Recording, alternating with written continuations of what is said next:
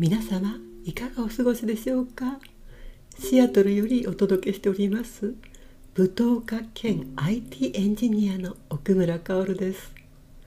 薫のつらつら語り2回目の配信。本日は今日からシアトル舞踏祭が始まったよをテーマにお届けいたします。さて今日からついにシアトルの舞踏祭が始まったんですね。今回で11回目となります。私これの1回目から関わらせていただいておりますのでもう12年感慨深いものがあります。とはいええー、皆様方にはシアトル舞踏祭といっても何をやってるのかなって思われるかもしれません。はい。本日初日は、えー、夕方の7時半から3つの公演をいたしました。明日は午,、後からワークショップ。そして夜はまた3つの公演。あさって3日目が、えー、午後のワークショップ。そして夜は2つの公演。とこういうふうな形でねやっているわけなんですね。本日まずは新人の方の講演が2つ。ええ締めにえ古参の主要メンバーの講演があったんですね。新人さんの講演初舞台。初々しいですね。なかなかいい感じに、うん、作り込んでおられましたよ。というわけで私登場するのは明日になります。いよいよですね。ずっと練習してまいりました。ようやく舞台です。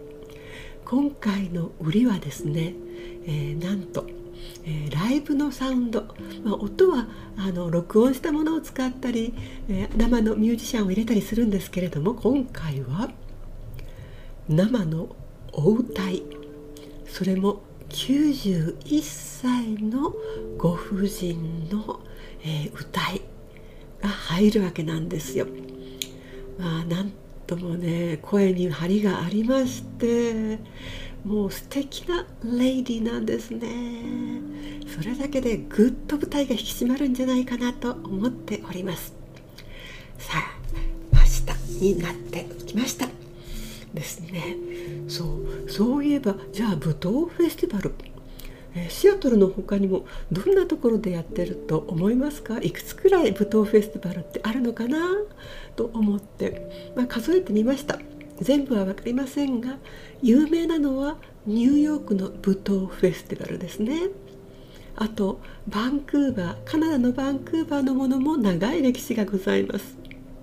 その他にもアムステルダムですとかベルリンですとかまたね3年前に私ども招聘していただきましたのが南米のサンチアゴ・デ・チリですね。チリの首都になります。サンティアゴ・デ・チリ。も、えー、頑張って舞踏祭をやっております。それぞれ歴史があります。逆に日本ですと、えー、北海道が一番最初に舞踏祭を始めたのかな。確か3年くらい前かと思います。また京都も3年くらいでしょうかやっております。というふうに海外の方が舞踏フェスティバルうん長い歴史があったりするんですね。面白いですね。日本発祥の舞踏。はい。あもしかしてここまで舞踏と聞いて、えー、どの舞踏を思い浮かべられましたでしょうか？踊る方ですよ。言葉だけあ聞く耳だけで聞いてると、ね、戦う方も舞踏なので紛らわしいかもしれませんが、はい、でちなみに舞踊。でもございません。日本舞踊でもございません。日本発祥。戦後の1959年発祥と言われておりますアバンギャルドムーブメントの舞踏でございます。はい。というわけで、えー、ここいらで私は明日のためのコンディショニングに入りたいと思います。さて皆様いかがでしたでしょうか？舞踏はあまり馴染みのない方が多いかと思います。日本発祥ですけれども海外での方が知名度が高いというこの舞踏ちょっぴりでも好奇心を抱いていただけましたら Google で検索でもしてみてくださいね。不思議な世界が広がっていると思います。ではシアトルよりお送りいたしました「カオルのつらつら語り」本日はこれにて。毎日の配信を目指しております。また聞きに来てくださいね。Goodbye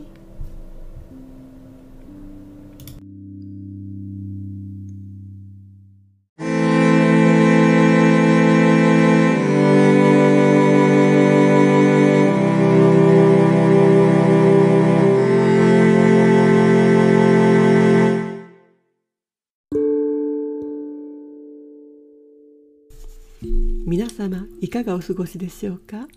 シアトルよりお届けしております。舞踏家兼 IT エンジニアの奥村薫です。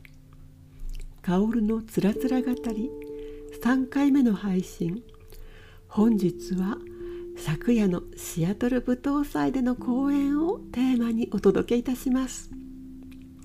この放送では1回目よりお話ししてまいりましたがちょうど今シアトルでの舞踏フェスティバルを開催しております。でついに昨晩2日目はね私どもの公演でありました。まあ公演の日は朝からいろいろとねコンディションを整えるためにまずは1時間半くらい瞑想してでワークアウトを30分くらいしてちょっと足がプルプルになるくらいの運動をこなした後に45分ほどひたすら歩くですね。舞踏の場合は歩くただひたすら歩行する。それも極めてゆっくりとしたスピードで歩くというのがあの練習の基本になるわけですね。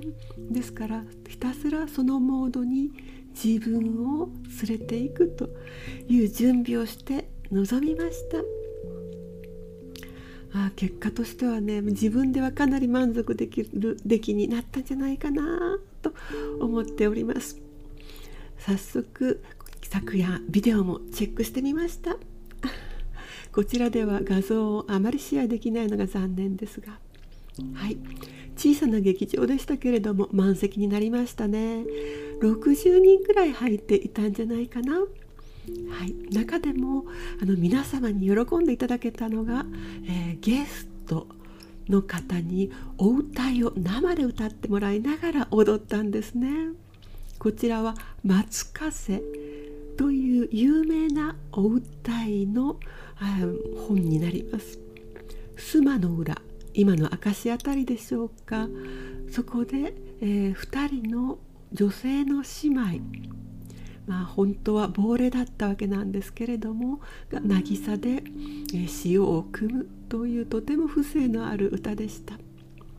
90歳のねレイディーが張りのある声で歌っていただきました。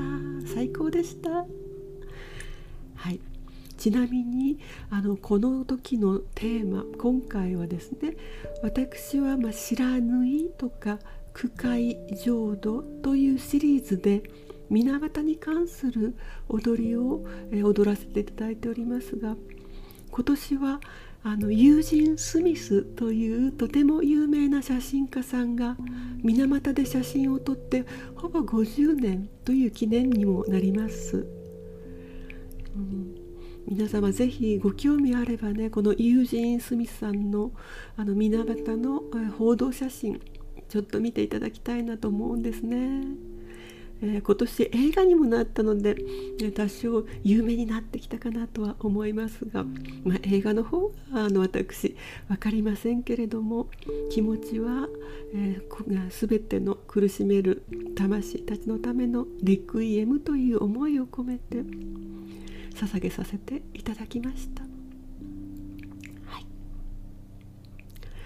ということで自分の出番は終わったので、えー、気が楽になっているんですけれどもシアトル舞踏フェスティバル、えー、本日も続きます本日最終日ニューヨークからのゲストアーティストバンジェリンさんの公演も本日ですのでこれから気を引き締めてまた行ってきたいと思います。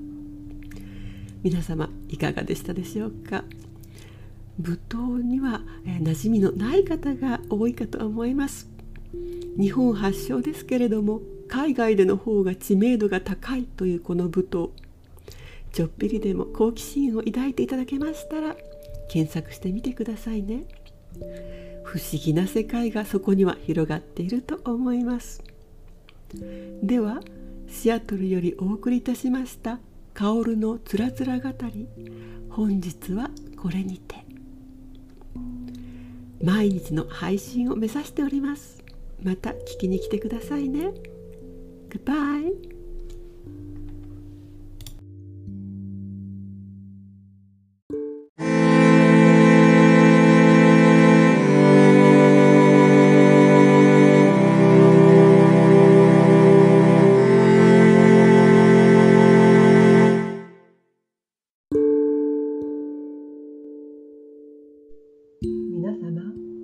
過ごしでしょうか？シアトルよりお届けしております舞踏家兼 IT エンジニアの奥村薫です。薫のつらつら語り4回目の配信。本日はシアトル舞踏フェスティバル3日間が終了いたしました。をテーマにお届けいたします。さてこの週末でね無事3日間のフェスティバルが終わりました。でその後月曜日には朝の10時から10夜の12時まで働くことになってしまいましてちょっと本日は鼻風邪をひいてしまいましたのでお聞き苦しい点がありまして失礼いたします、はい、最終日。3日目はですねニューヨークからのゲストバンジェリンさんという方の講演でございました、まあ、この方はえー、有名で世界中であちこちで講演をしてある方なんですが私どもは3年くらい前にチリの舞踏フェスティバルに招聘された時にそちらでバンジェリンさんとお会いする機会がございまして今回は3年ぶりでございました。ですね、うん、あの彼女の作品非常にまあ迫力があるという舞踏というのは極めて遅いムーブメント動きなんかもね使ったりするんですけれども。まあ彼女の今回の舞踏はすごかったですね。幕が開けて、えー、暗いところに、えー、彼女は真ん中に立ちましてそれでじわーっと照明が上がってくるんですけれどもほぼそのセンターから全く動かないままそれこそそうですねものすごく遅いスピードでカタツムリさんがね張っていくくらいのスピードでしょうか。ただあの手を上げていく。あそれもですね最初に立った姿勢っていうのはこの観客に背中を見せてなんですよ。この背中だけでね観客の注目を引くっていうのはこれはなかなか高度な技でございます。でわずかにその手が上がっていく。で、え、ある時点で一番上に着ていたとてもゴージャスな衣装を脱ぎまして床に横になる。でその横たわった状態で引きつってみたりとかほんのわずかな姿勢の変化のみ。なんですがなぜかそれに目が離せなくなって気づいた時には45分間が経っていたという、えー、状況でございました。うんこれをねやれる方はなかなか、うん、おりません、えー、いいものを見せていただきましたっていう感じですね。まあ舞踏についてここまで4回お話ししてきましたけれどもさて舞踏って何をどういうふうなものなの？ってはなかなか語るのが難しくてあまりお伝えしていないかもしれません。でもし一言で言うとしますと舞踏っていうのはミステリーとでも言いましょうか私が舞踏を見てる時もあのすごく感動するんですけれどもなんで感動したか分かんなかったりするんですね。で時には感動しないまま終わることもございます。はい、当たり外れはございます。はい、でも何かしらそうですねこの表現とかいうものを超えた段階で何かがある瞬間に不可思議につながってしまったりするそういうことが起こるのが舞踏なんじゃないかなと思っております。まあ、また彼女、えー、最近舞踏に関する本を英語で出版したのですけれどもそのタイトルが「舞踏 Cradling Empty Space」という題名になっております。はじめの言葉「クレイドル」っていうのはあのゆりかごとかそういうゆりかごのような格好をしたものあるいはこうあの、ね、赤ちゃんを抱くようにして育てる何か文化を育てる、慈しむ。そういう意味があるんですね。で何をクレードルするか。というとエンプティースペース。はい。何もないスペース。無ですね。それを育むもの。まあこれもほとんど謎かけですね。そういうちょっと摩訶不思議な舞踏の一面を本日はご紹介させていただきました。さて皆様いかがでしたでしょうか？舞踏についてはあまり知らないよという方が多いかと思います。日本発祥ですけれども海外での方が知名度が高いというこの舞踏。ちょっぴりでも好奇心を抱いていただけましたら検索してみてくださいね。不思議な世界がそこには広がっていくことと思います。ではシアトルよりお送りいたしましたカオルのつらつら語り。本日はこれにて。また聞きに来てくださいね。グッバイ